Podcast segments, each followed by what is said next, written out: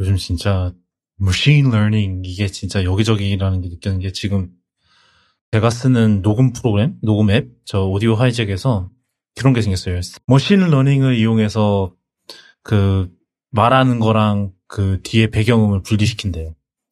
오. 어떤 논리인지 모르겠는데 오. 뭐 한번 뭐 그 크리스프 같은 거 아닐까요? 말하는 거랑 뭔가 할 수 있을 것 같은데요? 그냥 노이즈가 없는 상태를 학습시키고 이제 합쳐진 노이즈, 목소리랑 노이즈랑 합쳐져 있는 거랑 넣어서 합숙시킨 다음에 야, 너 이거 디노이즈 하면은 노이즈 없는 상태처럼 돼야 돼 하면 생각보다 꽤 강력하게 학습시킬 수 있을 것 같은데. 와, 뭐 엔비디아도 사실 생각해보면은 엔비디아도 예전에 그 비슷한 엔비디아도 거... 그런 기능이 있죠. 그거를 이제 스트리밍 할 때 쓰라고 해놨는데 그걸 키면은 이제 문제가 그 GPU 사용률이 뛰면서 노트북 같은 걸로 그 기능을 쓰면 노트북이 이륙을 한다는 문제가 있는데 어차피 괜찮아요. 그 이륙 소리도 아닙니다. 아 이거 알고 보니까 돌고 도는 거네. 그런 걸 하고 싶다면 이제 NPU 같은 걸 따로 따로 쓰면 좀 그나마 낫긴 할 것 같은데요. 근데 모든 애플 실리콘 맥에는 뭐가 있다? NPU가 다 있죠. 뉴럴 엔진이라. 그렇죠. 네, 뭐. 그러니까. 요즘에 또 윈도우 노트북 계열에도 NPU 같은 거 있어야 되는 거 아니냐라면서 하는데 윈도우 계열은 이제 사공이 많아가지고 그 NPU를 서로 만들면 이제 어느 배에 맞춰야 될지 장단을 못 맞추죠. 그렇죠. 장단 맞추기가 너무 힘들다는 문제가 있고 그래서 이미 비슷한 게 있긴 있어요. 그 SQ2 프로세서에 보면은 마이크로소프트에서 열심히 뭔가를 하고 있는데 문제는 제품이 안 팔린다는 게 문제고. 윈도우에서 ARM 계열의 윈도우나 지금 시장 점유율이 0에 가깝기 때문에 그거는 아무 의미가 없고 이제 인텔이나 AMD 쪽에서 넣어줘야 되는데 걔들은 생각이 없죠. 오늘 저희가 다룰 내용들은 저희가 일단은 뭐 당연히 저 모두들 오늘 저희가 WWDC를 다룰 거라고 생각을 하시겠지만 저희 WWDC 이번에는 안 다루고요.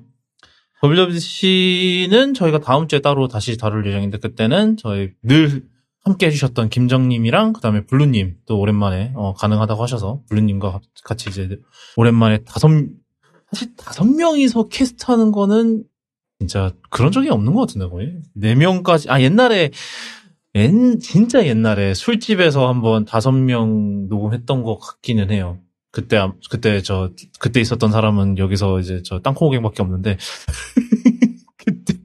그때 옛날에 무슨 그때 한 4-5분 초대해갖고 이제 막 스튜디오를 예약을 해서 막 팟캐스트 뭐 그거를 녹음을 하는 이랬는데 그때 하필이면 그분이 아주 굉장한 실수를 저지르셨어요. 어느 분께서 제가 아마 그때 무슨 실수였냐면 0시를 넘어서 이제 스튜디오 예약을 한 거예요. 그래서 이게 날이 바뀌어버리니까 내일 그거를 할게 그러니까 이제 0시 기점을 쓰면 그게 오늘이 돼야 되는데 제가 12시 넘어서 내일을 눌러버리는 바람에 그게 그 다음 날이 돼버린 거예요. 그래갖고 망했구나 이거 어찌하지 이러고 막 사람들 다 모였고 막 이랬는데 이러다가 저 홍대에 있는 무슨 술집에 무슨 단독방이 있는 곳이 있대요. 그래서 거기서 녹음을 했는데 아마 음질이 굉장히 그때 제가 기억하기로는 그렇게 했으면, 뭐, 그래도 막 주변에 막 그런 뭐 술 마신 소리 다 들리고 막 그랬을 거예요. 근데 재밌었어요. 아, 무슨 술 마시면서, 아니, 취중 팟캐스트 하는 거 저희가 해본 적이 거의 없었기 때문에 참, 네, 재밌는 경험이었는데. 응? 몇 번 있지 않나? 다들 몰래 한 잔씩 마시면서 하잖아요. 아, 그래요. 님만 그런가 봐. 지금도 한 잔 깔까 생각했는데 안 되겠다.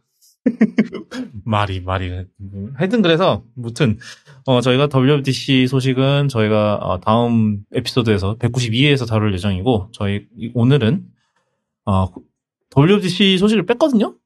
뺐음에도 저희 사실 뺐으니까 뭐 소식이 별로 없겠지 이랬는데 소식이 별로 없지가 않더라고요. 그래서 네 그래서. 이번에도 많습니다. 팔로우업이 무려 3건이나 있어요, 이번에. 미친 것 같아. 뭐, 하여튼, 팔로우업부터, 그 말 나온 김에 팔로우업부터 시작을 할게요. 저희 팔로우업 첫 번째는, 지금 거의 한, 4회, 5회 연속으로 지금 나오는 기아보이즈 관련 소식이 또 있어요. 그래서 지겨우니까 짧게 현대가 돈 주고 끝내자고 했던 거는 지난화에서 얘기했던 그 얘기는 사실 민사에 가까운 얘기고, 뉴욕주에서 너 현대 너네들 과실 때문에 이 공공의 안녕의 해가 아주 심각하게 갔다. 그래서 이제 제소를 했습니다. 그래서 뭐 아직 확정되지 않은 피해를 보상해라라는 요지로 소를 제기했고, 아마도 이것도 돈을 엄청나게 내던가 시정 조치를 하던가 해야겠죠. 일단 뉴욕주나 각종 주에서 이 사태를 어떻게든 최소화하기 위해서 그 핸들락 뭐라고 하지? 이모빌라이저를 배포하고 있거든요. 일단 그것도 비용이고, 그리고 기아보이즈들이 사고 치고 다니는 거 그걸 처리하러 다닌 것도 비용이기 때문에 이거과 관련된 배상을 다 요구할 것으로 보입니다. 그러니까 뭐 억 단위, 100억, 뭐 억 단위로 깨지겠죠. 입니다. 그래서 하여튼 저 원가 절감을 하려다가 지금 여러모로 이 소송 합의, 저 소송 합의하면서 지금 열심히 리콜에 그것까지 하면서 사실 그 원가 절감한 거에 배로 지금 되갚고 있는 상황이 계속 벌어지고 있죠. 그 다음은 제가 가져온 소식인데, 저희 지난 방송 때 저희가 넷플릭스가 이제 드디어 미국에서 그 비밀번호 그 공유하는 거를, 아니, 계정 공유하는 거를, 때려잡기 시작했다 그랬죠. 근데 그 효과가 벌써부터 나타나고 있다고 해요. 그래서, 이 안테나라는 이름의 데이터 분석 기업이 한 거에 따르면은 이 기간 동안 이제 넷플릭스에 새로 가입하는 이제 뭐 하루에 평균 가입량이 73,000건까지 늘었는데, 이게 이번 이제 지난 두 달 동안 그게 그렇게 됐다는데, 그 이전 두 달 동안 가입했던 거에 거의 2배 정도 된다고 합니다. 그러니까는 실제로 이게 뭐 우리가 이제 뭐 막 그럴 바엔 넷플릭스라 그냥 안 보고 말지 막 이러기도 하지만, 결국은 저 사람들이 넷플릭스 없이는 못 사는 사람들이 돼버린 거죠. 그래서 이렇게 했더니 결국은 약간 울며 겨자 먹기로 넷플릭스를 가입하는 상황이 벌어지고 있고, 어떻게 보면 넷플릭스의 전략이 먹혀들었다라고 그렇게 얘기를 할 수 있을 것 같아요. 이게 조금 안 좋은 소식일 수도 있는 게, 넷플릭스에서 된다? 그럼 이제 다른 데서 따라하겠죠. 그죠? 다른 데서 이제 넷플릭스 쟤들 이제 완전 자폭하는 행위를 하고 있다. 그러면서 비웃더니 정작 까보니까 돈을 더 벌고 있죠. 그러면 어디 있냐? HBO 이제 그냥 맥스죠. 맥스, 디즈니 이런 데서 보고 있다가 우리도 저렇게 할까? 그럴 것 같아요. 근데 뭐 사실 뭐 다른 저 스트리머들은 사실 조금 다르긴 하죠. 왜냐하면 뭐 디즈니 플러스 같은 경우는 디즈니는 사실 스트리밍, 뭐, 물론 스트리밍도 큰 부분이 되기는 했지만, 여전히 그 영화를 직접 이제 극장에 거는 게 사실 더 큰 매출원이기 때문에 사실은, 제 생각엔 넷플릭스처럼 막 그럴 가능성이 높지는 않고요. 그리고 뭐, 아마존이나 애플도 사실 본업이 따로 있기 때문에, 굳이 그럴 압력은 못 느낄 거예요. 애플 같은 경우는 사실 뭐, TV 플러스보다는 아이폰을 더 많이 파니까, 뭐, 하여튼. 근데, 제가 좀 그나마 가능성이, 이럴 비슷한 짓을 할 가능성이 좀 높은 애들이 이제 저 맥스라든가 이름 진짜 아니면은 뭐 이제 피콕이나 또 어디 있습니까? 파라마운트 플러스 같은 이제 방송권 애들은 사실 뭐 좀 가능성이 있죠. 왜냐면 케이블 그거를 대체하자고 시작한 건데, 이제 좀 더 얘네 뭐 디즈니나 애플이나 아마존 이런 애들보다 좀 더 진심일 거 아니에요? 그러니까는 좀 얘네들은 그나마 좀 가능성이 있다고 봐요. 근데 사실 그리고 넷플릭스도 얘네는 다른 이제 경쟁자들과 달리 사실 이걸로 시작을 하는 애들이라서 이거에 좀 더 문제론적 약간 위기였었죠. 가입자가 떨어진다는 것은 이제 넷플릭스한테는 그래서 더 민감하게 반응할 수밖에 없지 않았나 이런 생각도 좀 들고 그러네요. 그 다음 소식은 이것도 저희가 매번 꽤 자주 다루는 소식인데 바로 마이크로소프트의 액티비전 블리자드 인수 관련 소식인데 이거는 짧게 전해드릴게요. 한국공정거래위원회에서 인수를 허용을 했습니다. 근데 이 내용이 가관이에요. 그 요지가 예, 너네 인기 없잖아 입니다. 예, 뭐 정말 한 줄 요약하면은 그런데 공정일은 그 이후로 MS와 블리자드가 개발 배급하는 게임 합산 점유율이 적다는 점, 국내에서는 해외와 달리 블리자드 주요 게임 인지도가 높지 않다는 점, 경쟁사가 대체 거래할 수 있는 다수 인기 게임 개발사가 존재해 경쟁 게임 서비스사를 배제할 정도의 봉쇄 능력이 없다는 점을 들었다. 그러니까 네, 간단하게 얘기해서 마손 엑스박스나 블리자드나 둘 다 인기가 없다. 우리나라에선. 이게 아이러니인 것 같아요. 왜냐하면은 옛날에 이제 우리나라에 그렇게 게임, 이제 PC 게임, 사실 PC방 이런 거 막 생긴 거가 사실은 기원이 스타크래프트잖아요. 블리자드 게임이죠. 그게 이제 소위 민속놀이라 그러고 막 그랬었잖아요. 지금은, 블리자드가 이제 더 이상 우리나라의 게임 시장에 중요한 게임이 아니기 때문에, 중요한 이제 게임 개발사가 아니니까 이제는 인수를 허락한다라는 게 나오고 참 뭔가 세상이 많이 변했다 싶긴 하네요. 아마, 마이크로소프트가 라이엇 게임즈를 산다 그러면 아마 좀 들고 일어나지 않았을까 막 근데 뭐 현실은 저 라이엇 게임즈는 100% 텐센트 소유이기 때문에 사실은 별 그럴 만한 마이크로소프트가 돈을 아무리 쏟아부어도 못 삽니다. 그거는. 예, 뭐 그거는 중국자 사실 그거는 또 그거대로 좀 뭐 그렇긴 한데 요즘 뭐 틱톡 이런 거 보면은 사실 모르겠어요. 뭐 미국에서 만약에 틱톡을 성공적으로 밴을 하면 그 다음은 롤을 밴을 하려나 모르겠네. 뭐 그런 거. 근데 사실은 뭐 게임에서 뭐 데이터를 뜯어봤자 뭘 얼마나 뜯을 수 있겠냐는 생각이 들기는 하네요. 뭐. 네 그렇습니다. 팔로우업은 여기까지고 그다음에 고깃집이 몇 개가 있습니다. 자, 첫 번째 고깃집은 이번 주를 좀 뜨겁게 달궜던 소식인데 바로 메시, 그러니까 지난 월드컵, 카타르 월드컵 아르헨티나 우승의 주역이었던 메시가 요번에 이적을 하죠. 이적을 하는데, 메이저 리그 사커, 그러니까 미국의 이제 축구 리그로, 이적을 하게 됐어요. 팀이 인터 마이애미라는데, 이게 웃기게도, 구단주가 누군지 아세요? 인터 마이애미 팀이 구단주가 데이비 베컴이래요. 그렇답니다. 아. 그러니까 데이비 베컴도 사실, 비슷한 전철을 밟았었죠. 베컴도 마지막 이제 그 활동이라 그럽니까? 뭐라 그럽니까? 그 운동, 선수 커리어의 마지막을 이제 미국에서 MLS에서 마무리했어요. 메이저리그 사커라고 해서 MLS인데, 여기서 마무리했는데, 여기에 이제 좀 재밌는 앵글이 있습니다. 바로, 애플이 여기에 관여가 돼 있는데, 다른 나라 사람들은 이제 MLS를 잘 안 보니까 잘 모르겠지만, 사실 MLS를 애플이 지금 독점 스트리밍 계약을 맺고 있어요. 그래서 애플 TV 플러스에서 뭐 얼마인지는 정확히 기억이 안 나는데 한 월 얼마를 내면은 약간 이제 MLS 중계 이런 거를 볼 수가 있어요. 애플 TV 플러스에서. 근데 이제 메시가 이적하는 데 있어서 애플이 관여를 어느 정도 했다라는 얘기가 있거든요. 이제 대표적으로 뭐냐면은 메시가 들어옴으로 인해서 이제 애플 TV 플러스의 이제 그 MLS 구독에 발생하는 이제 수익의 일부를 이제 메시가 챙겨가는 구조가 된대요. 그래서 이게 가능한 건가? 이게 막 이랬었는데 가능한가 봐요. 그러니까 어떻게 보면은 애플한테서 러닝 개런티를 받는 거죠.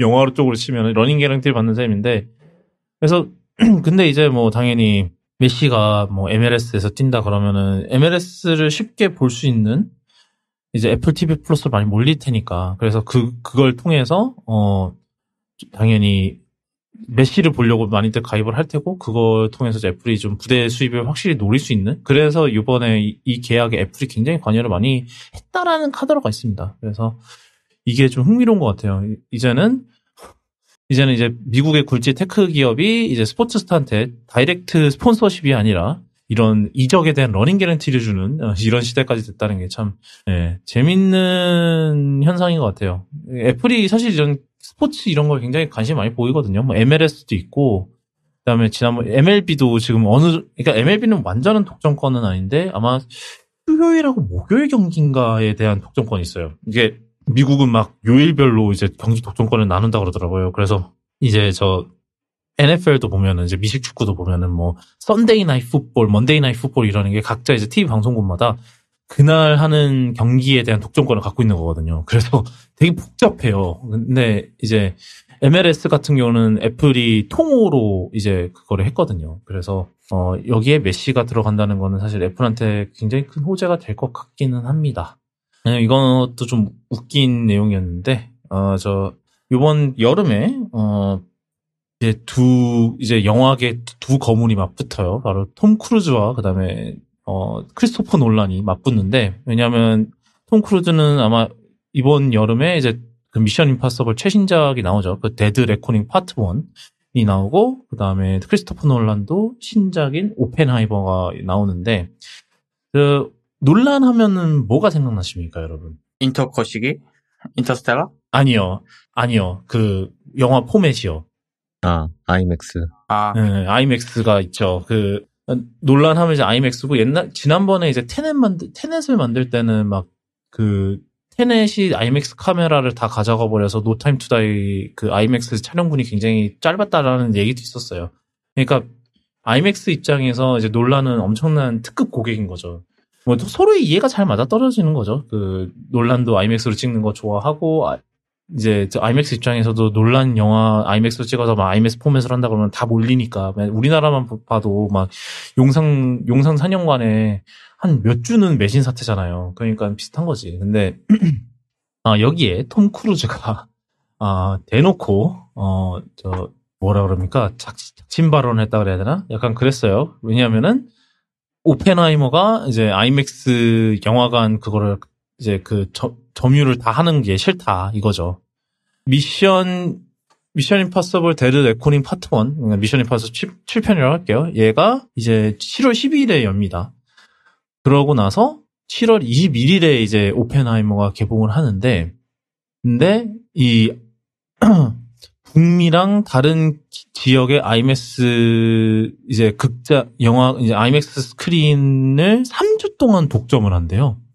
그러니까 앞에 이제 미션 임파서블은 한 9일 정도만 이제 독점권이, 뭐 독점권도 아니죠. 걔네들은 그냥 그때 개봉할 만한 IMAX 영화가 이제 미션 임파서블밖에 없으니까 이제 그냥 개봉을 하는 건데, 아예 이제 그 오펜하이머 같은 경우는 그거를 아예 3주 동안 그냥 독점을 가지고 있다는 거죠. 계속 이게 약간 그런 파워 싸움인 것 같아요. 사실 톰 크루즈도 IMAX랑 좀 각별한 인연이 있긴 하죠. 요번에 그 작년에 났던 탑건 매버릭이 사실 이제 그런 말도 있어요.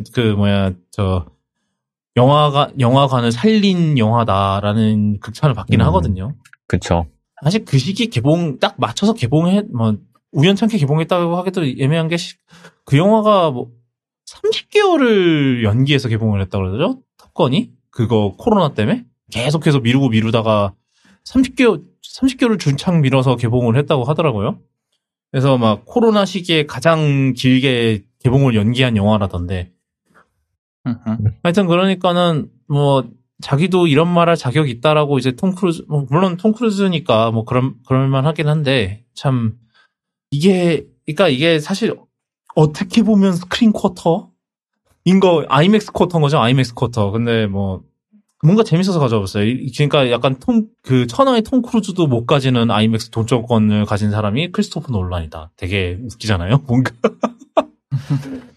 네, 그렇습니다. 그렇고, 이 소식은 그렇고, 그 다음에는 저희가 이게 지난 방송하고 나서 얼마 안 돼서 나왔던 소식이었는데, 저희 티덤님께서 좀 소식을 전해주실 수 있을까요? 조금 더 되기는 했어요. 사실, 이게 5월 중순쯤에 터진 건데, 그 텔레그램 방 중에서 이렇게 불법 자료 공유하는 채팅방이 있나 봐요. 그 채팅방에 나한테 알라딘 전자책이 100만 권이 있다라는 사람들이 나온 거예요. 사실 말이 100만 권이지 거의 다 있다는 얘기죠. 이제 그 채팅방에 있는 사람들이 구라까지 마라, 네가 보여주지도 않고 가지고 있다고 자랑을 하냐, 이런 식으로 했더니 얘네가 샘플이라고 파일을 몇 개 올렸어요. 와우. 그래서 그것이 실제로 얘네들이 파일을 가지고 있구나라는 것까지는 증명이 된 상태로, 이제 얘네가 나중에 알고 보니까 알라딘에다가 우리가 너희 그 취약점을 발견해서 이걸 털었다. 그러니까 비트코인을 내놔라. 라고 이제 요구를 한 거예요. 그러고 난 다음에 이게 얘기가 조금씩 돌고 있다가 그 DC 인사이드의 그 보안 쪽 갤러리가 있나 봐요. 그쪽으로 이야기가 들어갔고 거기서 이제 사람들이 조금씩 파보다가 알고 보니 취약점이 보고된 지가 좀 된 문제였고 이거를 해결을 안 해서 물건이 털렸다라는 것까지 이 사람들이 파악을 했나 봐요.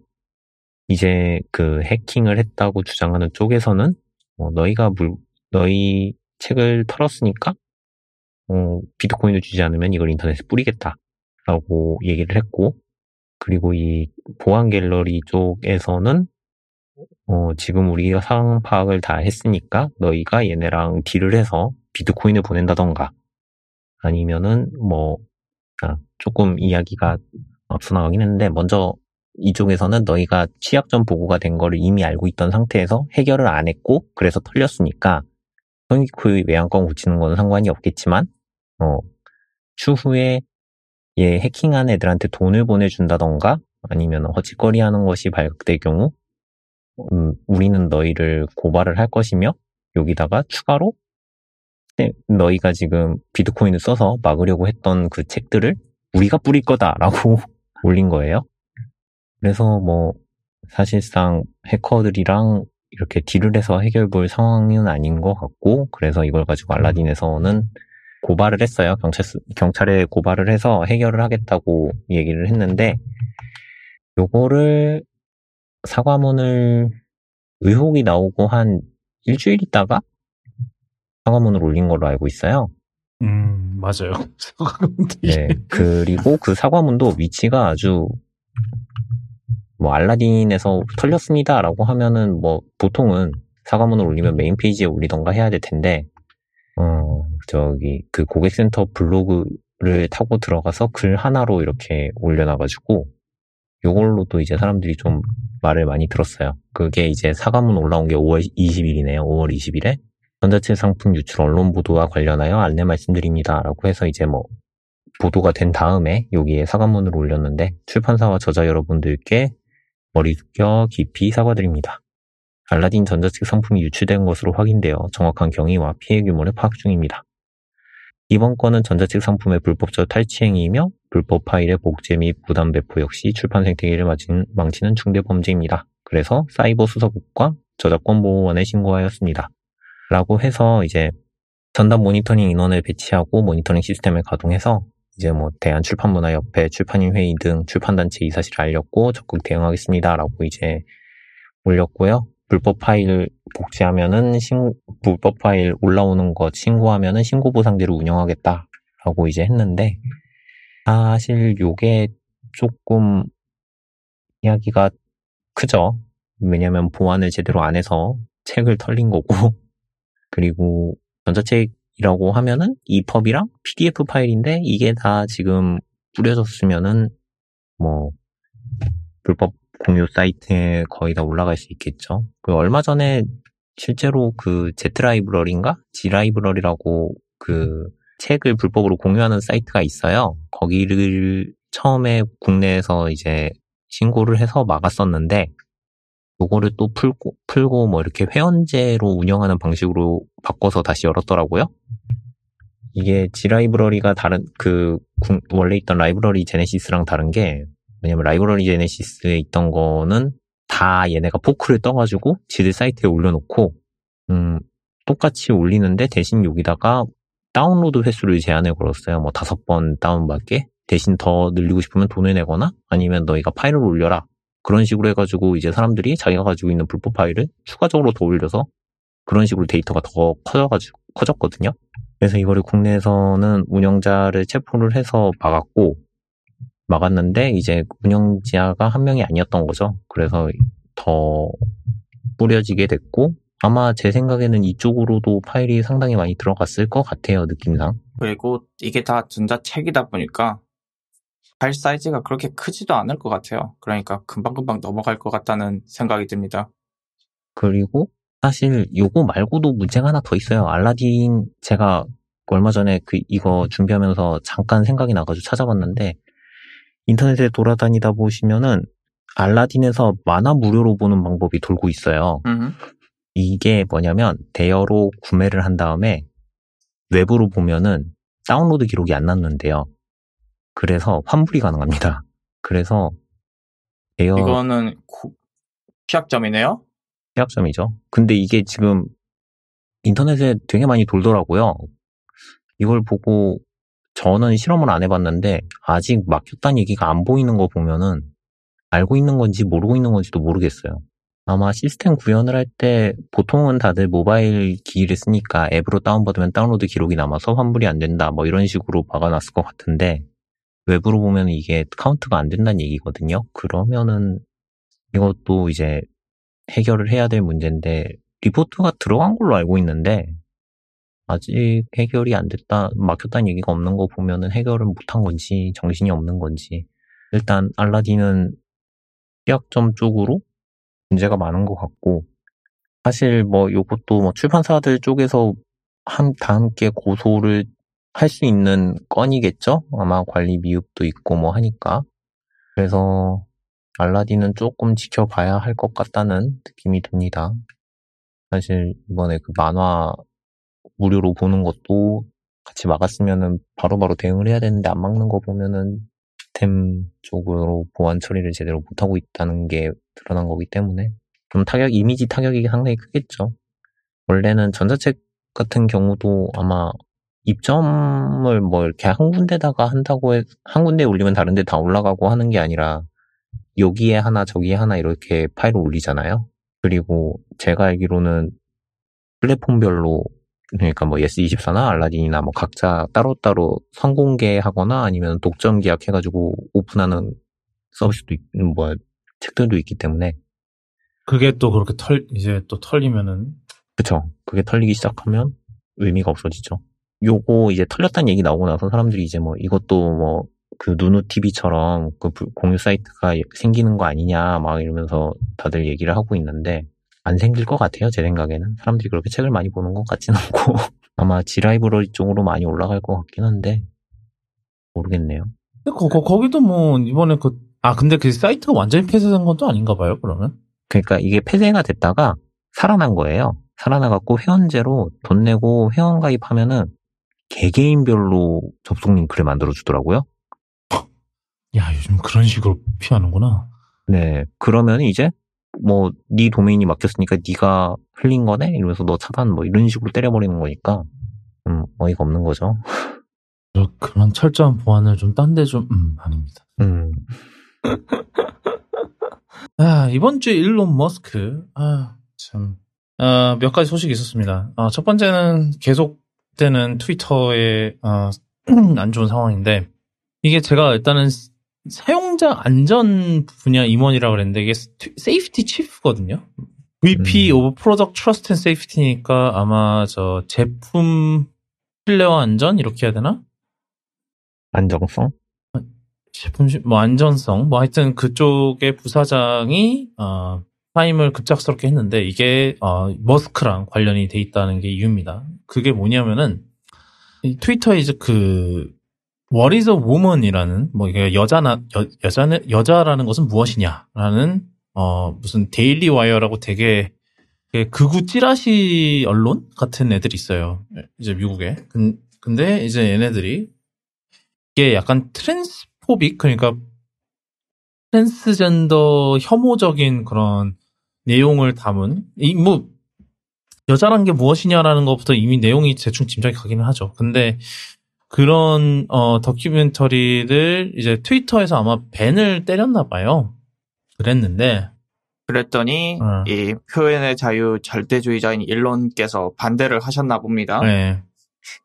그죠? 그러니까 막 이제 머스크가 자기네들이 실수한 거다. 그러니까 트위터 직원들이 실수한 거다라고 하고 그냥 자기 직권으로 이제 그걸 복구를 시켰나 봐요. 그래갖고 그래서 이 사람이 이제 이분 이름이 엘라 어윈인데 이제 이분이 더 이상 못 버티고 사임을 했다는 소식인데 사실 이런 혐오적인 그런 행동이나 이런 거에서 이제 제대로 돌아가는 소셜미디어 회사라면 보호를 해줘야 되거든요.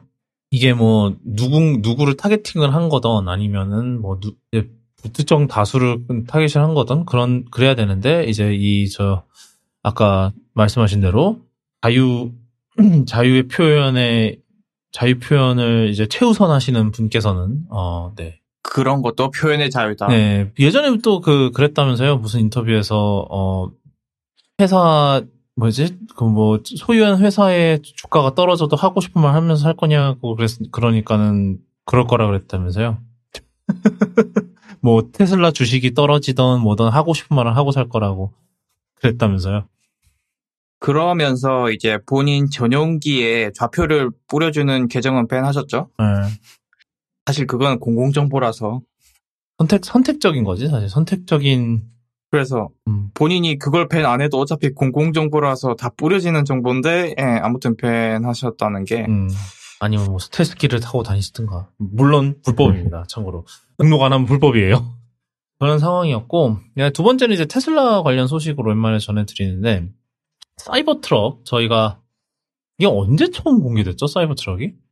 2019년에 공개됐네. 2019년에 공개됐는데, 지금 이제 3년 반이 지났거든요. 근데 아직도 양산 가능성이 코빼기도 안 보이는 그런 상황인데, 이게 뭐, 어디서 이제 독일의 이제 무슨, 신문에서 이제 좀 내부 자료를 인용해서 이제 기사가 나왔는데, 프로토타입이 상당히 개발에 난항을 많이 겪고 있다라는 그런 내용인데, 이게 무슨 문제가 있고 하니까 브레이크가 잘 안 먹는데요. 그래서 페달을 너무 지나치게 많이 브레이크를 이제 차를 멈추기 위해서 브레이크를 밟을 적에 너무 페달의 이동거리가 너무 길다. 그러니까 너무 계속 엄청나게 밟아야지 얘가 쓴다. 그리고 프릭션 브레이킹이니까 이게 뭐 실제로 그런 회생 제동이 아니라 실제로 이제 브레이크 디스크를 이용한 제동을 할 적에 너무나도 차가 흔들린다. 울컥거린다는 거겠죠? 피치면 앞쪽으로 쏠린다는 얘기 같은데, 아마 이게 극단적으로 이 피치가 심하게 발생한 차가 다마스죠? 그렇죠. 걔는 아예 뒤가 들리니까. 걔는 뒷바퀴가 뜨는 수준인데, 그 정도까지는 아닐 것 같고. 그러니까 다마스 같은 경우는, 근데 이게 사이버 트럭도 비슷할 가능성이 있어요. 왜냐하면은 뒤가 아무래도 가벼울 테니까. 왜냐하면 뒤는 무게 배분에 문제가 있어서 프릭션 브레이크가 가동될 정도면은 보통 이제 브레이크를 세게 밟을 때거든요. 뭐 차마다 다르겠지만 감속도가 0.4G가 넘으면 그때부터 개입한다고 하더라고요. 차마다 다릅니다. 그때 그 정도면 이제 몸이 쏠릴 정도의 브레이킹이니까. 그런 상황에서는 이 무게중심 때문에 앞쪽으로 많이 쏠린다. 피치가 많이 일어난다. 그러면 이제 제동이 잘 안 될 거고, 심지어 뒷바퀴가 뜨는 수준까지 가버리면은 굉장히 거동이 불안정해집니다. 차가 도는 수도 있고, 그리고 제동력도 안 좋습니다. 뒷바퀴가 아무 역할을 못하기 때문에. 그 외에도 와이퍼는 해결했나요? 와이퍼는 얘기가 없는 것 같아요. 와이퍼가 제일 클 건데? 밀봉에 문제가 있다. 그 말인즉슨 또다시 단차. 그러니까 밀봉이라 하면 이제 밖에 예를 들어서 이제 비가 내리거나 이럴 때 빗물이 실내로 유입이 되냐 안 되냐의 문제거든요. 기본적인 거잖아요. 당연히 유입이 되면 안 되죠. 근데 그거에 문제가 있다고 합니다. 뭐 이제 그런 외부 기상이 이제 그런 비 오는 거나 아니면 이제 소리 같은 것도 외부 소음 같은 것도 잘 거르지를 못한다고 하고요. 그 말인즉슨 또 어디선가에서 단차가 열심히 발생하고 있다는 얘기겠죠?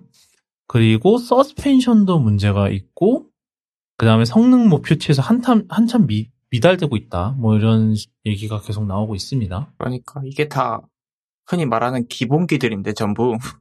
그렇죠. 이거 브레이크 일관성, 이것도 차를 만드는 기본기고, 브레이크 할 때 피치 너무 심하게 하지 않는 것도 무게중심과 관련된 이제 기본기 문제인데, 설마 이것 때문에 4년을 못 내지는 않겠죠?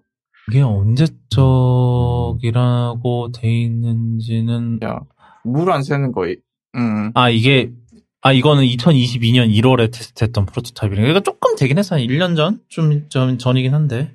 프로토타입이면 그럴 수 있긴 한데, 이게 아직도 그렇다면. 이게 2022년 1월이면 공개한 지 2년도 넘은 시점이거든요. 그러니까. 그렇죠. 근데 공개한 지 2년 넘은 시점에 개발은 훨씬 그 전부터 되고 있었을 거란 말이에요. 근데 아직도 이러고 있다는 건 조금 문제가 있는 그런 거 같아요. 근데 이제 일단 머스크는 사이버 트럭을 내년에는 어떻게든 생산을 시작하겠다라고 밝힌 상태인데 과연 내년에 지킬 수 있을지 알겠죠. 지금 뭐 모델 3 같은 경우는 또 지금 뭐 페이스리프트인지 뭐식인지를 한다고 하던데 이번에. 그래 그걸 앞두고 지금 미국에서 열심히 저 기존 모델 떨이 판매하고 있다고 하죠. 아 뭐 자동차 소식 하니까 뭐 또 전기차 충전 규격 여기도 약간 라이트닝과 그 USB-C 그거 얘기 같아. 이쪽은 또 무슨 일인가요? 저 땅콩이님. 미국에 보면 충전기 규격이 우리나라도 그렇고 뭐 보통 CCS1이라고 해서 DC 콤보 있죠? 그게 전기차 충전 규격인데 우리나라에서 쓰기도 하고 미국에서도 씁니다. 근데 단점이 얘는 좀 무겁잖아요? 그거 굉장히 무겁습니다. 그리고 이제 테슬라에서 쓰는 NACS라는 규격이 있는데 얘는 좀 가볍고 그리고 제일 중요한 게 꽂으면 바로 충전이 시작되죠. 어차피 인증 차와 통신을 해서 바로 하고 그래서 사용자 경험이 이제 훨씬 좋고 편하다는 장점이 있기는 한데 적어도 우리나라에서는 걔는 표준이 아니죠.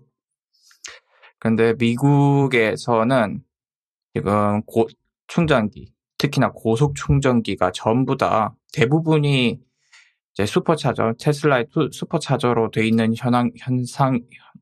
상황이었고 그 개수가 뭐 비교도 안 됩니다. 뭐 테슬라 고속 충전 깔린 것의 뭐 절반 이상이 테슬라였던가 그렇습니다.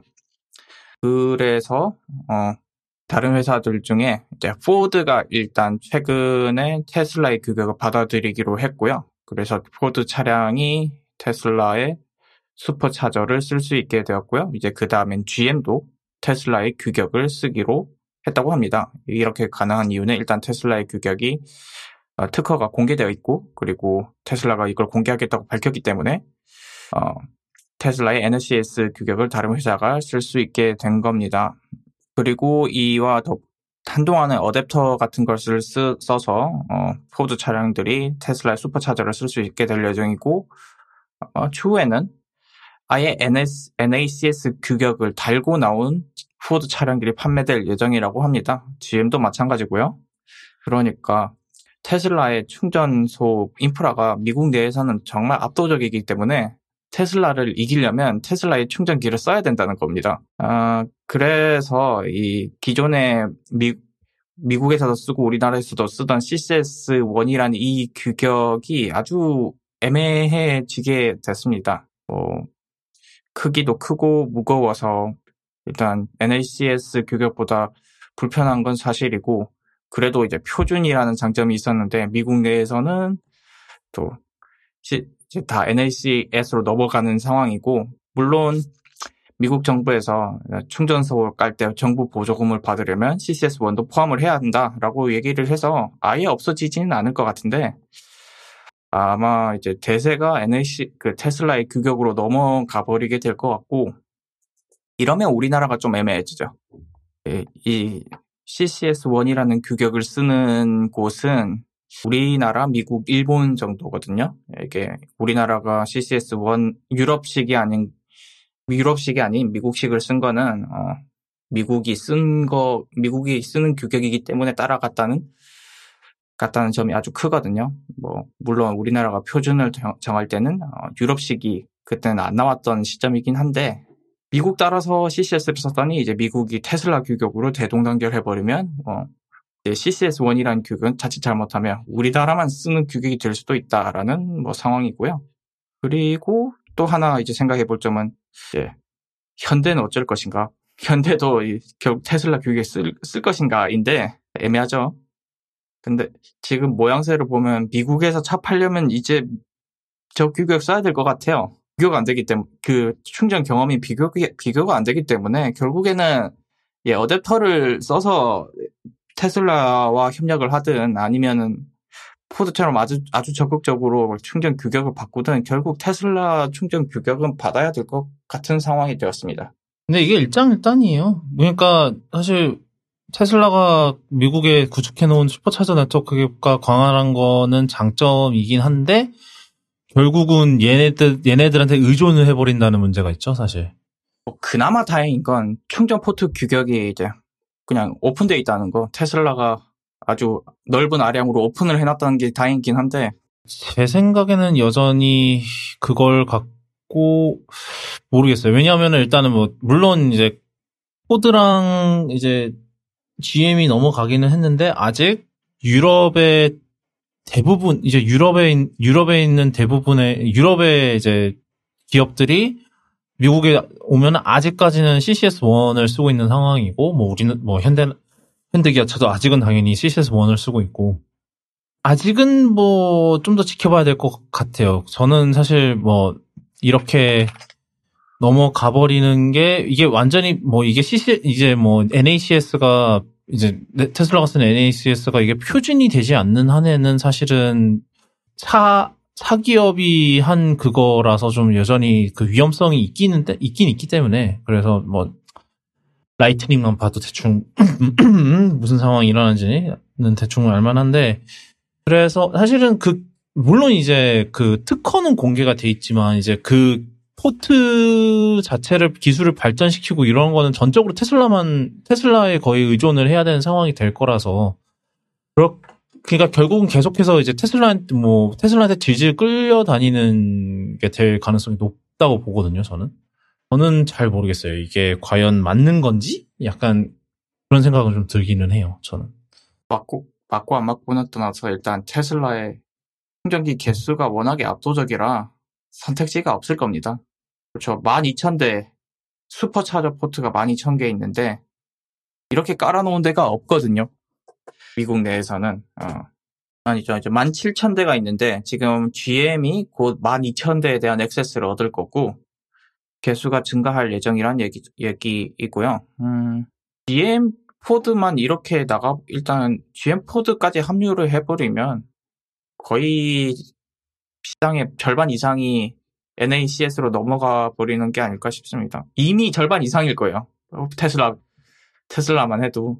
근데 하여튼 뭐 백악관이 아직 경계를 하고 있는 거는 저는 잘하는 거라고 봐요. 왜냐하면 왜냐하면은 결국은 그냥 결국 이제 단순히 충전기가 많고 뭐 이렇기 때문에 넘어가는 거는 사실 어떻게 보면은 그냥 완전 자유 시장에 맡기는 그거가 돼버리잖아요. 근데 요즘 빅테크를 자유시장에 맡겨버리면 어떻게 되는지는 사실 좀 많이 빤하게 보이는 그게 있기 때문에 저는 좀 이게 좀 어느 정도는 좀 경계를 하고 지켜봐야 될 사안이라고 보고 있기는 합니다.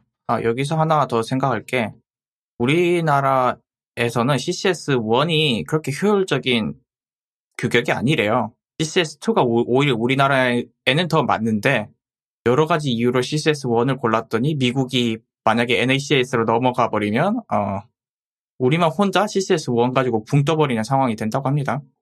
그 송전 방식이 우리나라하고는 안 맞음에도 불구하고 뭐 이렇게 골라진 이유는 여러 가지 이유가 있다고는 하는데 우리나라만 붕 떠버리는 수가 있다라고 하는 게 제일 큰 걱정이고요.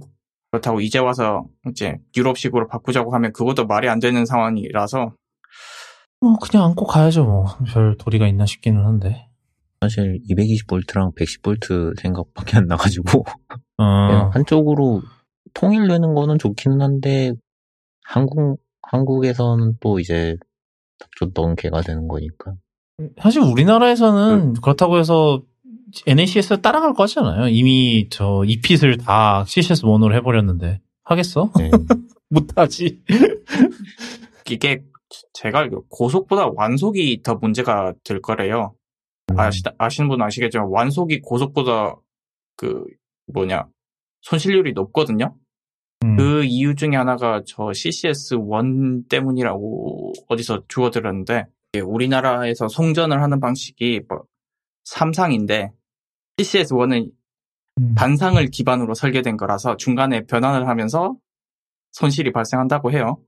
다만 이제 고속 직류 충전은 그 문제가 없는데 완속에서 아주 손해를 보는 방식이라고는 합니다.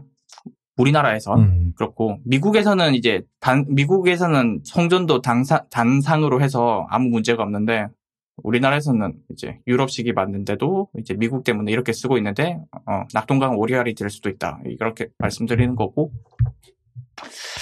모르겠어요. 당장 우리나라에는 뭐 영향을 미칠 것 같지는 않은데, 지켜볼 문제인 것 같아요. 자, 그 다음 소식은? 아, 이거는 대체 삼성이 어떻게 하려는 건지 모르겠는데, 팁님 어떤 소식인가요, 이게? 네, 삼성에서 오픈 AI에서 만든 챗GPT를 쓰다가 기밀을 몇 개 올렸잖아요. 그렇다고 아예 막을 수는 없고 어찌저찌 해야 하나 고민을 하다가 결국 직접 만들기로 했답니다. 그래서 이달 초에 자체 AI 개발팀을 만들어서 본격적으로 TF를 꾸려서 시작을 했고요. 초기 버전 개발 완료 목표를 7월 말로 잡았대요. 네, 50일 남았습니다. 크런치인데? 와, 씨. 이런 게 급하게 만든다고 만들어지는 건가? 아니, 그 데이터셋을 어떻게 50일 내로 데이터셋을 모을 거야?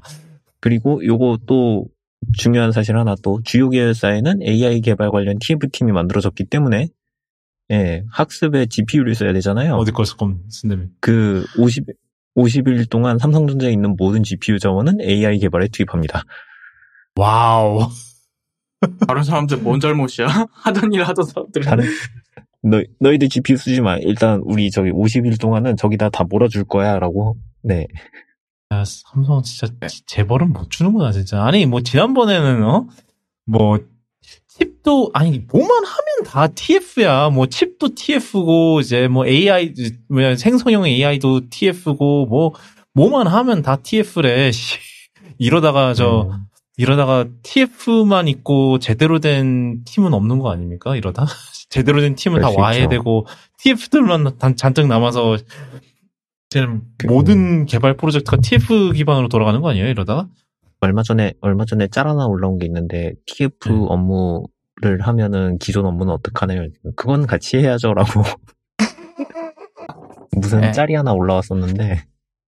네, 하여튼, 요거 지금 직접 개발하게 된 계기도, 네, 그게 맞고요. 그 내부 정보 유출이 가장 컸고요. 그래서 이제 어떻게 생성형 AI를 쓸 것인가, 라고 생각을 해갖고, 네, 여러 가지 후보를 올렸답니다. 그래서 오픈 AI니, 저희 MS니, 구글이니, 이런 거 저런 거 고민하다가, 그러면은 우리 데이터셋이 저쪽으로 안 넘어가고, 쓸 수 있는 AI가 있나? 라고 고민을 했는데, 그래서 나온 결론이 직접 만들자. 외부 AI를 사용하지 않고, 보안 문제 없는 자체 AI를 개발해서 이제 내부 생산성을 높일 예정이라고 하고요. 그래서, 이거를 일반 사용자를 대상으로 공개할지는 아직 결정하지 않았다고 합니다. 아, 그러니까 지네 사내 그거를 해결하려고 지금 TF하고 50일 동안 내부 서버 GPU 자원 다 써먹고 다 갈아 넣고 이런 데는 겁니까? 네, 그렇습니다. 근데 중요한 거는 얘네가 또 한 번 학습을 한다고 끝나는 게 아니잖아요. 쓸 때마다 계속 학습을 할 텐데 그럼 GPU들은 결국에는 영원히 거기 묶이건 50일은 고사하고 네 계속 묶이는 거죠. 영원히 네 연산은 누가 안녕만 써도 연산은 돌아갑니다. 그렇기 때문에 네 GPU 자원을 네 거기다가 넣는다고 하고요.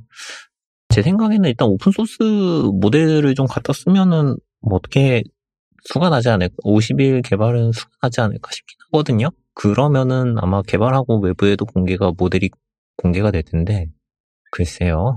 그러면 또 그 얘기가 나오겠죠. 내부 데이터가 유출되었다. 이런 얘기가 나올 것 같아서 이것도 한번 고민을 해봐야 될 것 같아요. 그냥 사람을 고용하는 게 빠르겠는데요. 그냥 뭐 하는 거야 이게? 아 그냥 그거 마이크로소프트에서 그거 사는 거는 자존심이 허락을 안 하는 겁니까? 그 기업용 모시기 사는 거는 그게 더 싸게 먹히겠는데요. 그 마이크로소프트 기업용 그건 아직 안 나온 걸로 알고 있어요. 제가 알기로는 서비스 준비 중인 걸로 알고 있는데 그게 나오면은 그거를 빨리 도입을 할 텐데 아마 그거를 도입하는 것도 본인들한테는 조금 그게 리스크가 있다고 생각을 하지 않을까요? 그쪽으로 하게 되면은 결국에는 계속 마이크로소프트에 돈을 줘야 되는 거니까 결국에는 의존을 하게 되는 거잖아요. MS에다가. 그렇기 때문에 그걸 또 우려하는 것도 있고, 그렇게 해서 이제 자기네들이 또 만들어 놓으면 또 딴 데다 팔 수 있잖아요. 높은 확률로 저기 정부24라든가 그런 데다가 오 마이 갓 꽂을 수도 있고요. 근데 사실 말은 안 한다 뿐이 이제 분명히 내 생각에는 카카오나 네이버나 다 뭔가를 열심히 만들고 있을 것 같은 기분은 들거든요. 카카오도 모델은 계속 있었어요. 카카오도 자체적으로 그 코GPT라고 해가지고 GPT 나왔을 때 거기에 대응하는 코GPT라고도 만들었었고요. 네이버는 자체적으로 한번 발표회를 했던 걸로 알아요. 그래서 이제 몇 달 후에 그 클로바 그걸로 그 챗봇 만들어가지고 서비스에 적용을 하겠다라고 얘기를 했거든요. 그래서 아마 네이버나 카카오는 이미 만들었을 거예요. 만들어서 어딘가에는 제공을 할 예정이고, 카카오도 아마 베타 버전 만들었다가 내린 걸로 알고 있거든요. 사람들이 하도 메시지를 입력하니까 그것 때문에 서버가 터져가지고 GPU가 버티지를 못해가지고 서비스를 내린 걸로 아는데, 뭘 얼마나 비효율적으로 짰길래 네. 근데 카카오가 이렇게 했는데 삼성에서 모든 GPU를 쏟아 넣었는데 그렇게 된다면 50일은 고사하고 어떻게 될지는 잘 모르겠고요. 일단은 저기 그 이재용 회장이 빠른 시일 내에 자체 개발해라라고 말을 했기 때문에 급한 것 같네요. 50일 내로 해결을 해야 되겠네요. 뭐만 하면 자체 개발하긴 그래요. 자체 개발하는 게 그 높은 분들 속에는 편하겠죠? 아닌가? 그렇겠는데. 네, 다음 것도 티더님이 전해주실 소식인데요. 네이버 얘기를 하니까 네이버 소식이 하나 있네요. 몇 주 전에 나온 소식인데요. 네이버 오피스, 그러니까 그 네이버에서 문서를 만들고 한글을 읽을 수 있는 그 네이버용 오피스라고 해야 되겠죠. 구글 닥스 같은 서비스가 있었는데 그 서비스를 닫는다고 합니다. 그래서 2023년 11월 30일까지 운영을 하다가 종료를 한다고 해요. 근데 보니까 의외로 그게 많이 돌더라고요. 맥에서 한글 작업하는 방법으로 네이버 오피스를 상당히 많이 추천을 하더라고요, 사람들이. 그냥 한글이 읽혀서 좋다고. 맞아요. 저도 예전에 그렇게 썼어요. 네. 맥에서 한글을 봐야 할 일이 있으면 가끔씩 저걸 썼습니다.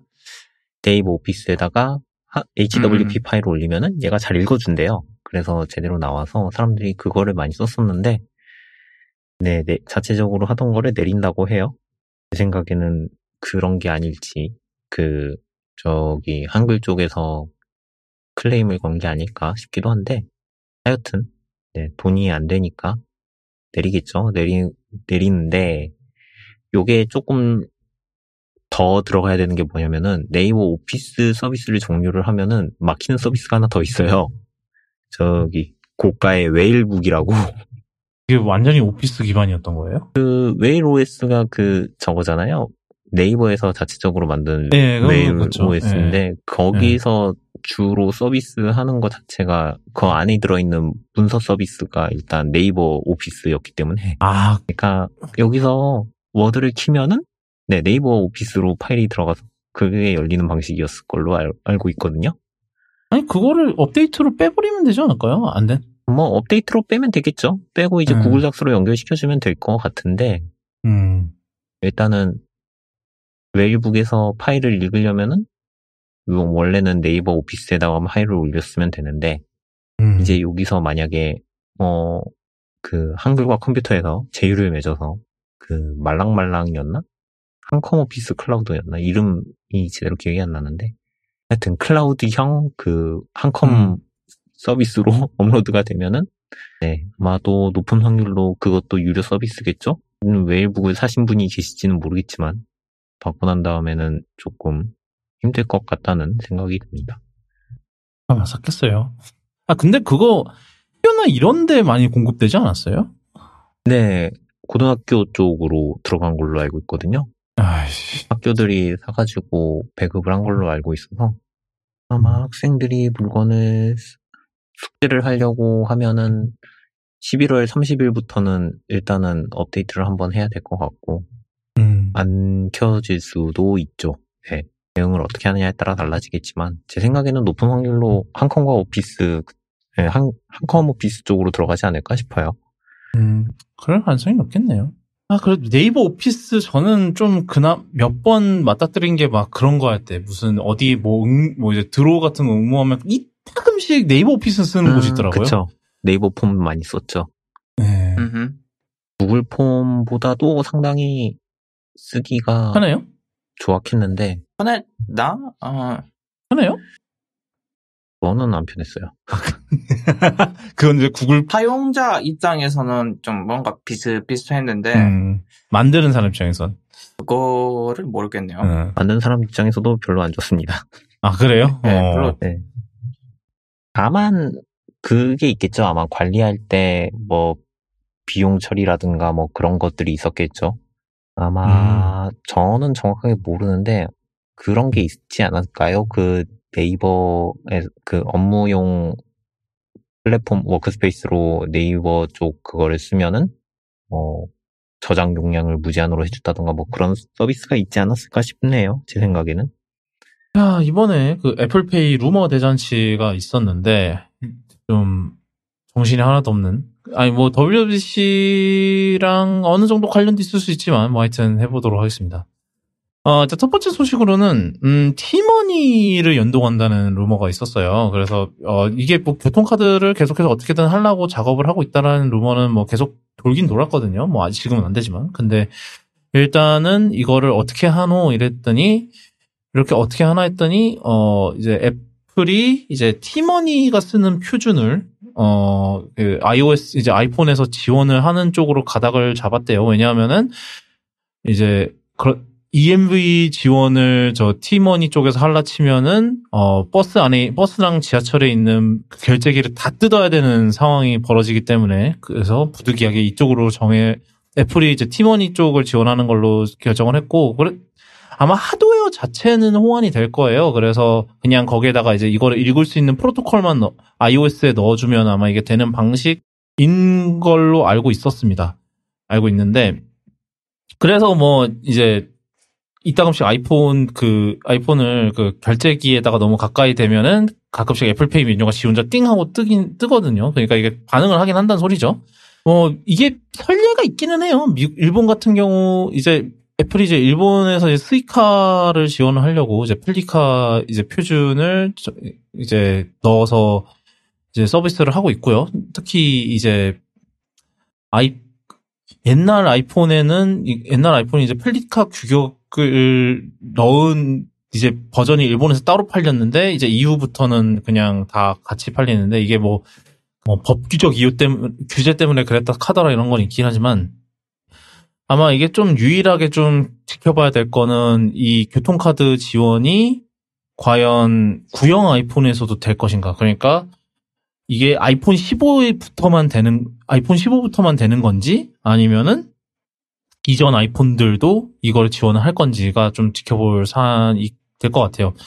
이거 관련해서는 지금 뭐 개발자 문서에 보니까 그 iOS 17부터 지원한다는 골자에 이제 T-money 관련 스트링이 있어요. 그래서 아마 이거는 거의 기정사실화가 된 것 같고, 뭐 서비스 시기는 iOS 17이랑 아마 아이폰 15가 나오는 뭐 9월, 10월 정도를 예상을 하고 있다고 합니다.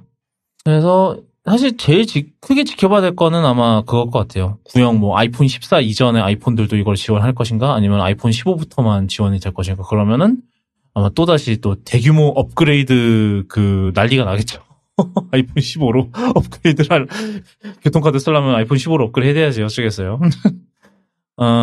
딱히 그 문제는 없을 것 같은 게, 그 우리나라에서 지금 잠깐 살펴봤는데, 우리나라에서 쓰는 T-money의 그 NFC 방식은 그 규격이 ISO의 뭐 14443 타입이래요. 근데 펠리카는 달라요. 그러니까 이게 우리가 그 우리 아이폰에 있는 14443을 쓰고 있던 휴대폰들은 예전에 이제 펠리카가 안 됐던 거고, 펠리카를 지원하는 거는 이제 펠리카까지 지원하는 거였는데, 어차피 T-money는 14443까지 쓰는 거기 때문에 그 문제는 펠리카와 같은 문제는 없을 것 같아요. EMV랑 그거는 같다고는 돼 있기는 하네요. 그 표준 자체는 같다고는 되긴 한데. 그러니까 안 된다면은 모종의 다른 이유일 거다라는 얘기고 NFC가 문제는 아닐 겁니다. RFID가 그 문제는 아닐 거고 다른 문제일 건데 딱히 보이진 않네요. 그다음 소식으론 바로 다른 카드사 관련 내용도 있었는데 이거 같은 경우는 지금 현대카드가 독점으로 사실상 독점으로 지금 하고 있고 저희가 지난번에 이게 원래는 현대카드 독점으로 추진을 하려다가 이제 금융감독원에서 이걸 허가하는 조건으로 독점을 없애라. 그러니까 독점에 대한 그런 거 없애라 그래서 현대카드가 그걸 받아들이면서 독점은 아니게 됐지만 근데 저희가 그때 아마 현대카드 이제 다른 카드사들도 애플이랑 협의를 해야 되고 준비를 해야 되고 이런 것 때문에 그 기간 동안은 이제 현대카드가 독점권을 사실상 갖고 있는 거랑 다름없는 상황일 거다라고 했는데 제가 그때 1년?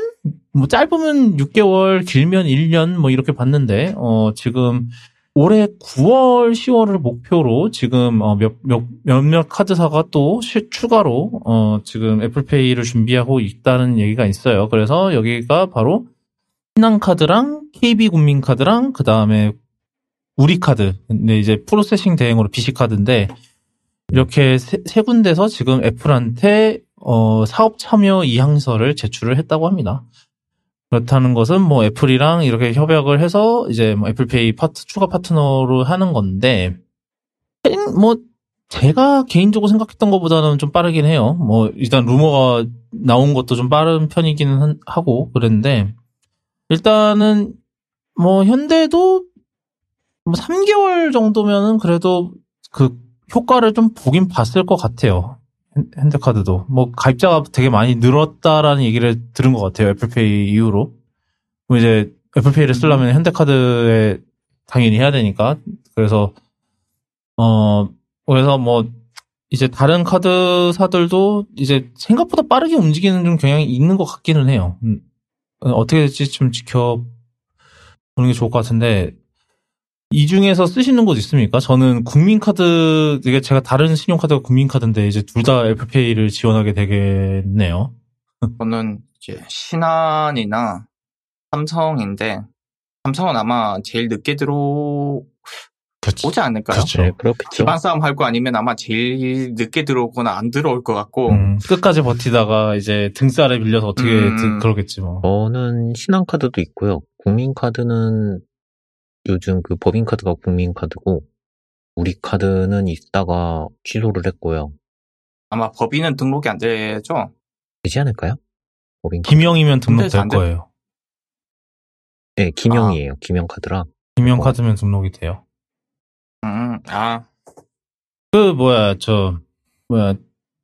저희 회사 직원은 아예 삼성페이에다가 등록해서 쓰더라고요. 법인카드를. 저희 법인카드는 기업은행 카드인데 그게 BC니까 또 이것도 애매하네.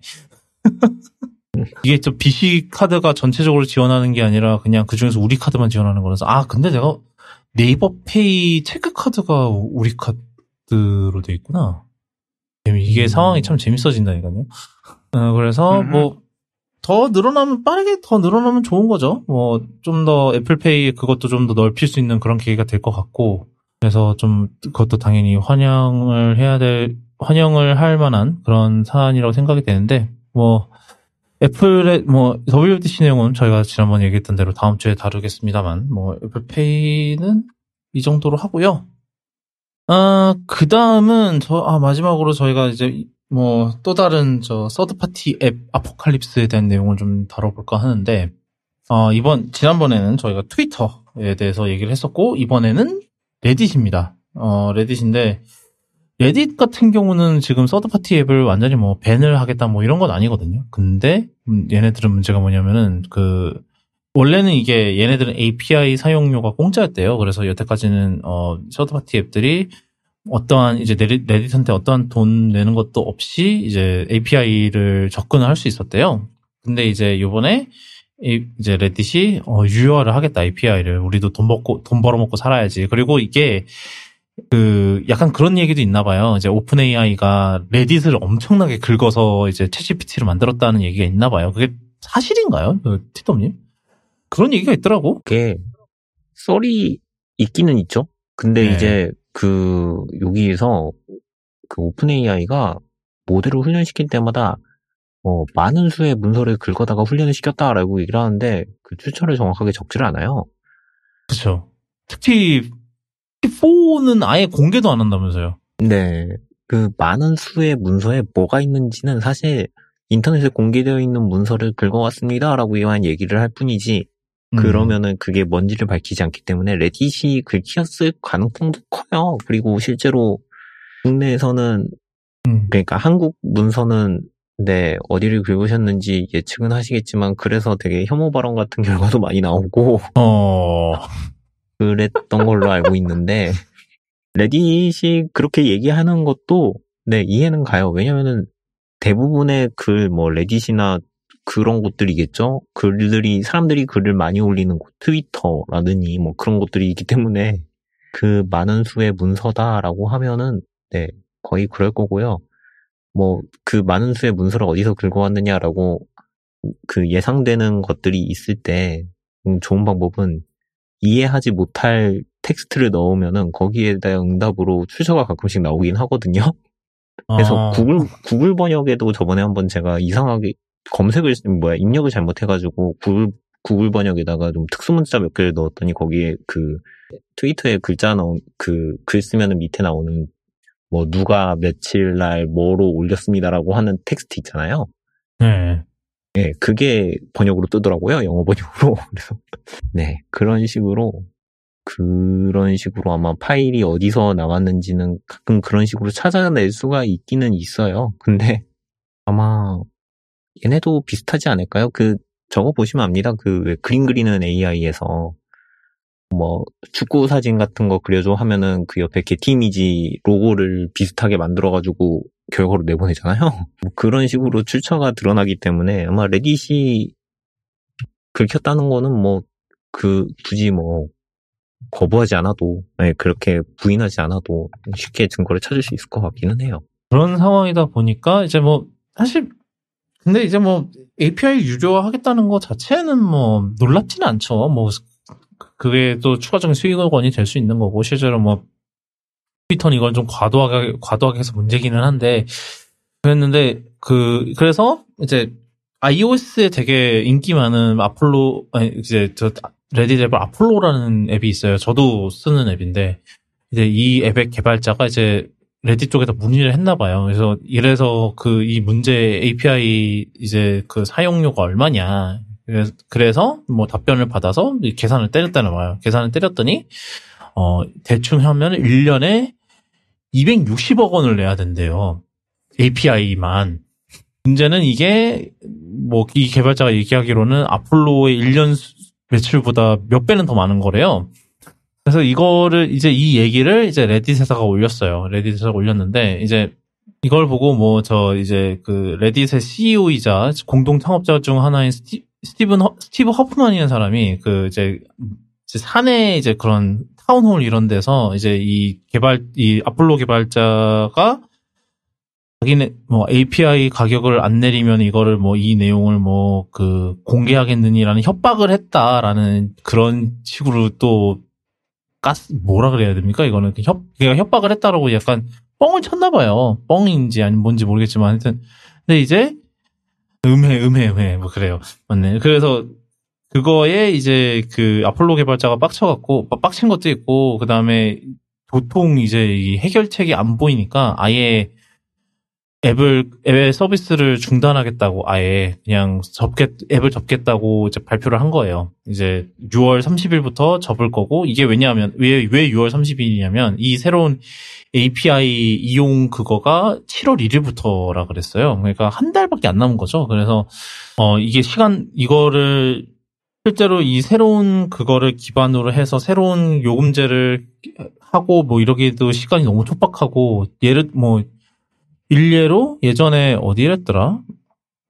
이게 하여튼 30일 동안 이거를 다 준비할 수 있다는 게 사실상 거의 불가능에 가까운 거기 때문에 그러느니 그냥 그냥 그만두는 게 낫겠다라는 판단을 했고, 그 다음에 이제 그 레딧의 그 직원이랑 이제 전화 통화한 내용을 일부 공개를 했어요. 왜냐하면 그 협박했고 막 이런 거에 대한 반박을 하기 위해서 이제 통화 녹음을 했다는데, 이제 아마 우리나라랑 비슷한가 봐요. 이제 캐나다도 한쪽에서 이제 녹음하는 거를 인지하고 있으면은, 한쪽이라도 인지하고 있으면은 통화 녹음이 합법이라고 해요.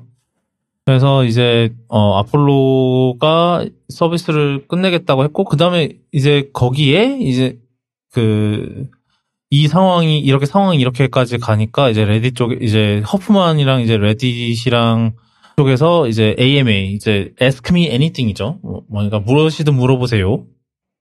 를 준비를 했다나 봐요. 근데 그것도 개판이 됐고. 근데 이게 몇 가지 인정을 한 건 있어요. 일단은 확실한 거는 30일은 너무 짧았다는 것 자체는 인정을 했대요. 근데 일단은 그 가격 이제 그 API 그거 자체는 합리적이다.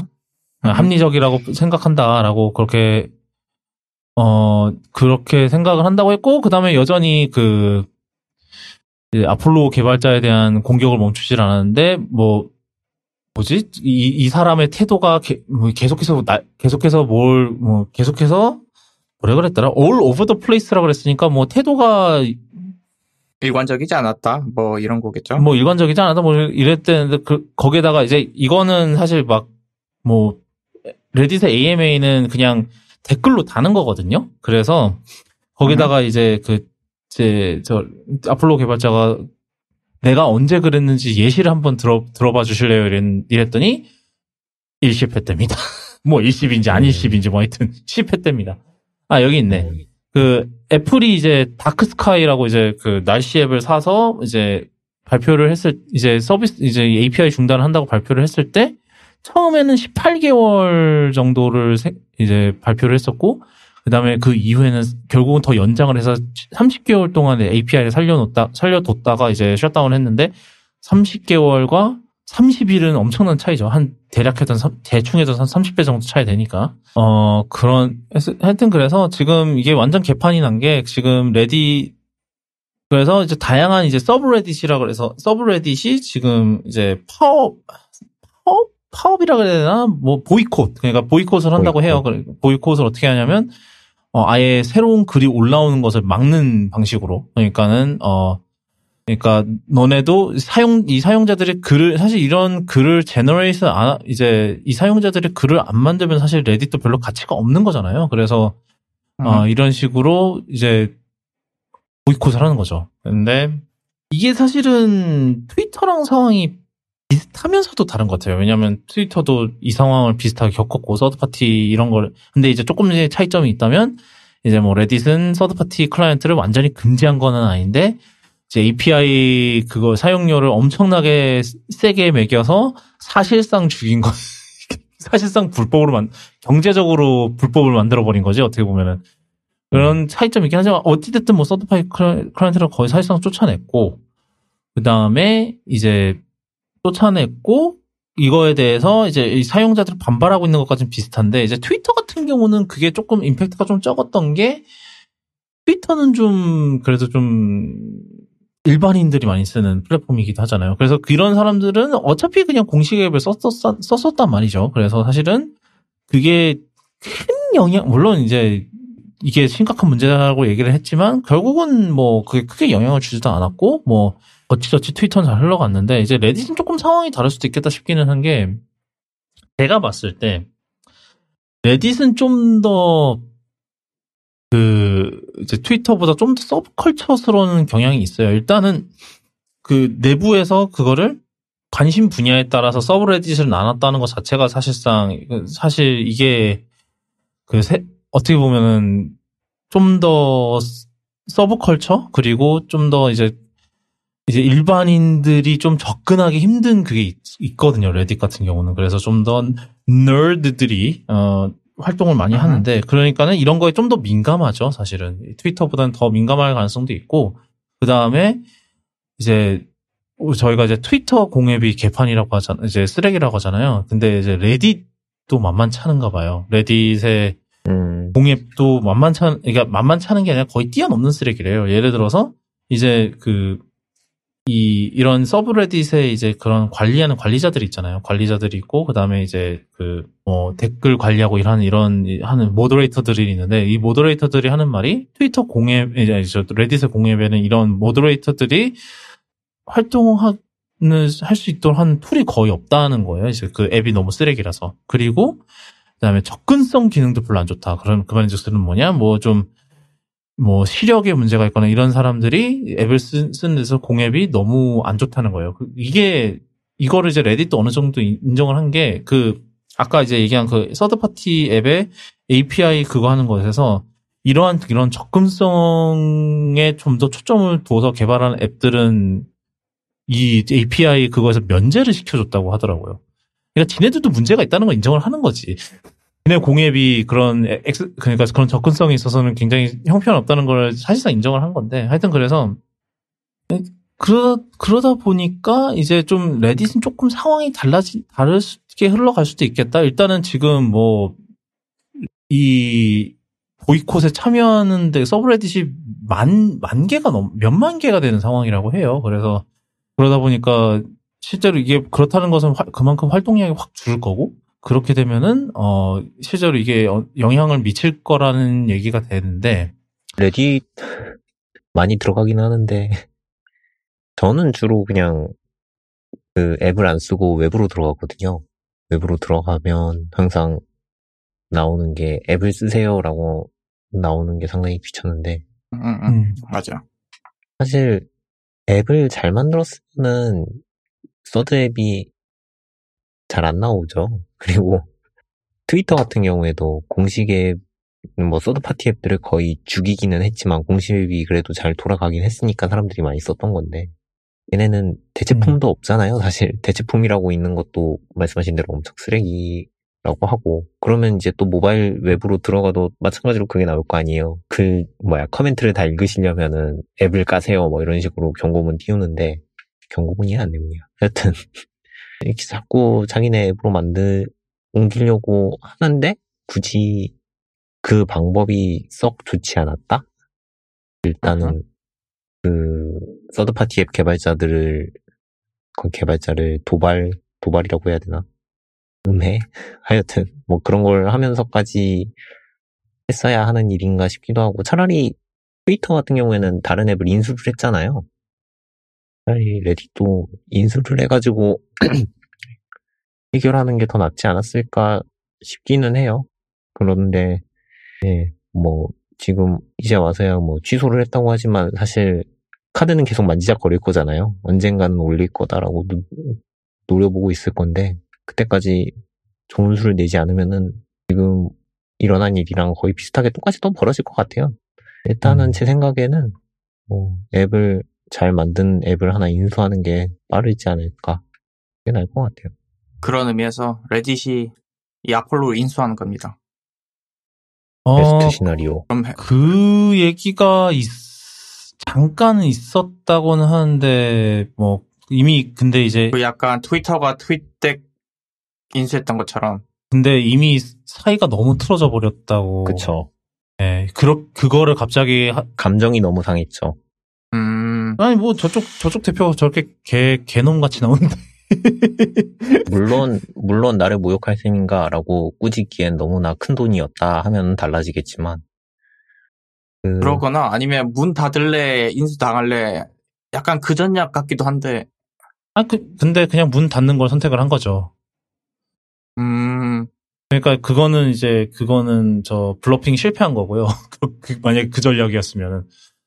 그냥 닫겠다는 선택을 한 거죠. 너무 그리고 지금은 이미지가 너무 나빠져서 어디든 팔아도 사실 그 이미지가 안 좋은 거에 똑같이 타격을 입을 것 같아서 판 사람도 당장은 팔릴 것 같다는 생각은 안 드는데, 그때까지 이미지를 잘 다듬어야죠. 저는 아까 말했다시피 이쪽에서 인수를 해주는 게 제일 나은 결론이 아니었을까 싶은데, 이제 그 결론은 나가리 났다고 하니까요.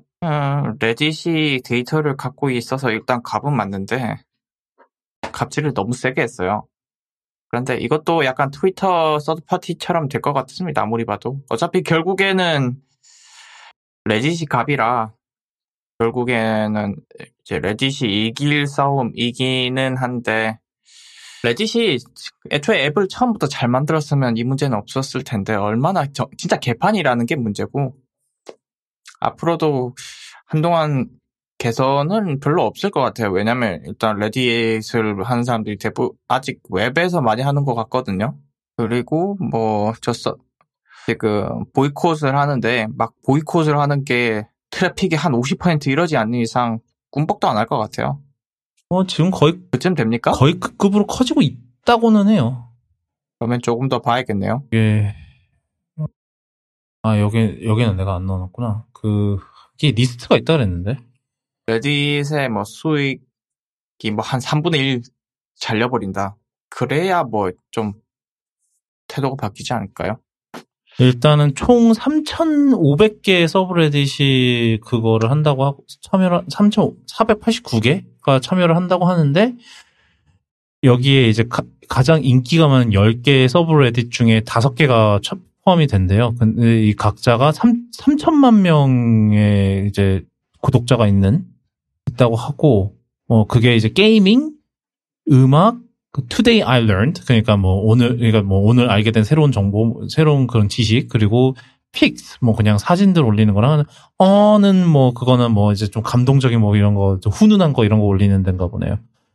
근데 사실은 이게 물론 이제 레딧이 갑이기는 한데, 이제 결론적으로는 이 갑이라는 애들도 사실은 사용자들이 올리는 콘텐츠를 통해서 이제 그 트래픽을 유발을 시키고 그 트래픽에서 광고를 해서 먹고 사는 애들이기 때문에 이게 완전 갑이라고 보기는 또 어렵기는 해요. 이게 그래서 이 두 개 사이에서 이제 완전히 지금 껴버린 거죠, 어떻게 보면. 하여튼 그렇습니다. 근데 이런 일이 계속해서 반복해서 벌어지겠죠, 결론적으로는. 왜냐하면 이 서드파티 앱들의 존재라는 것 자체가 이제는 좀 약간 눈엣 가시 같은 존재가 된 것 같아요. 왜냐하면은 이제 이 앱을 쓰는 사용자들은, 물론 이 앱을 쓰는 사용자들은 파워 유저이기 때문에 콘텐츠를 제너레이션을 해주긴 하지만 이 사람들한테서 돈을 뜯을 수는 없는 거니까, 그것 때문에 이제 지금 계속해서 이 난리가 나는 건가 싶기는 한데, 오늘은 여기까지 하도록 하고요. 오늘 쿠도캐스트는 아시다시피 애플 팟캐스트, 팟빵, 네이버 오디오 클립, 그리고 유튜브에서 들으실 수 있고, 오늘 다뤘던 내용 쿠도쿤.me/퀘스트/191에 들어오시면 오늘 다뤘던 내용도 정리를 해놓으니까, 궁금하신 기사나 그런 거 있으시면 한번 이제 들어와 보시는 거를 추천드리고요. 오늘은 여기까지고, 저희는 다음 주에 WWDC 소식을 갖고 또 저희 블루님과 김정윤과 함께 5명이서 왁자지껄 또 한번 해보도록 하겠습니다. 그날의 길이가 얼마나 될지 좀 두려워요, 벌써. 또 3시간 끊는 거 아니야, 막? 저희 단단히 각오를 하고, 네, 돌아오도록 하겠습니다. 그러면 그때 뵐게요.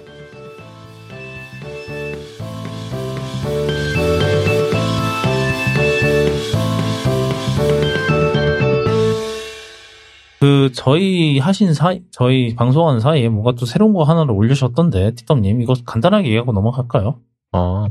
그 별건 아니고요. 중국에서 네. 그 그레이트 파이어월에 블루투스랑 에어드랍을 추가한답니다. 그래서 아마 그거 아닐까요? 그 생각하시는 그게 맞을 거예요. 메게드루스처럼 그 블루투스에도 그 메게드루스 같은 주소가 있기 때문에 네. 그거를 기명으로 등록을 시켜놓겠다, 이거 같아요. 네.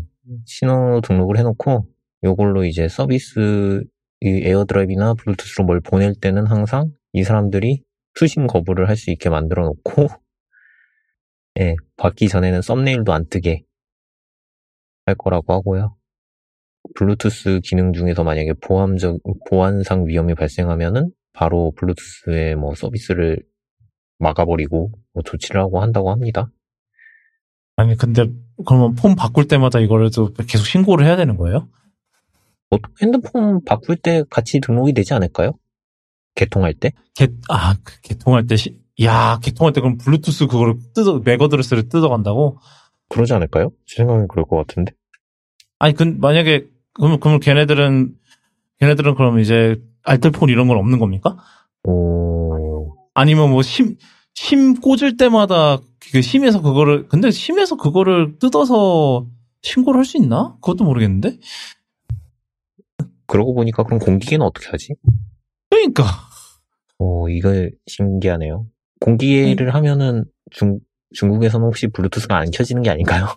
야, 하긴 근데 그게 근데 놀랍지는 않겠다. 그게 참으로 중국스러운 솔루션이긴 하네, 진짜로.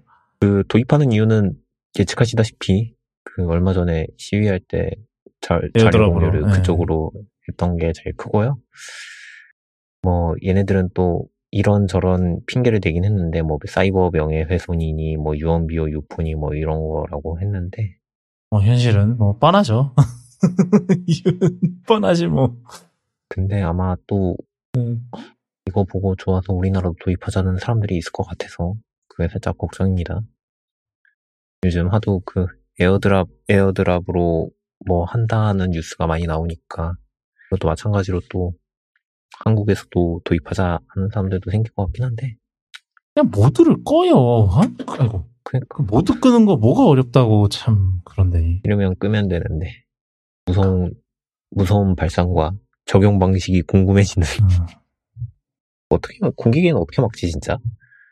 그러니까 뭐 아이클라우드도 안에서 막나 그거를 그러면? 아니 근데 뭐 사실 그 안드로이드 애들은 뭐 그냥 저 어차피 대부분 다 중국 기업이니까 그냥 걔네들한테 야 니네 그 블루투스 정보 다 넘겨 이런 식으로 해갖고 할 수 있을 것 같긴 한데 이상한 짓거리를.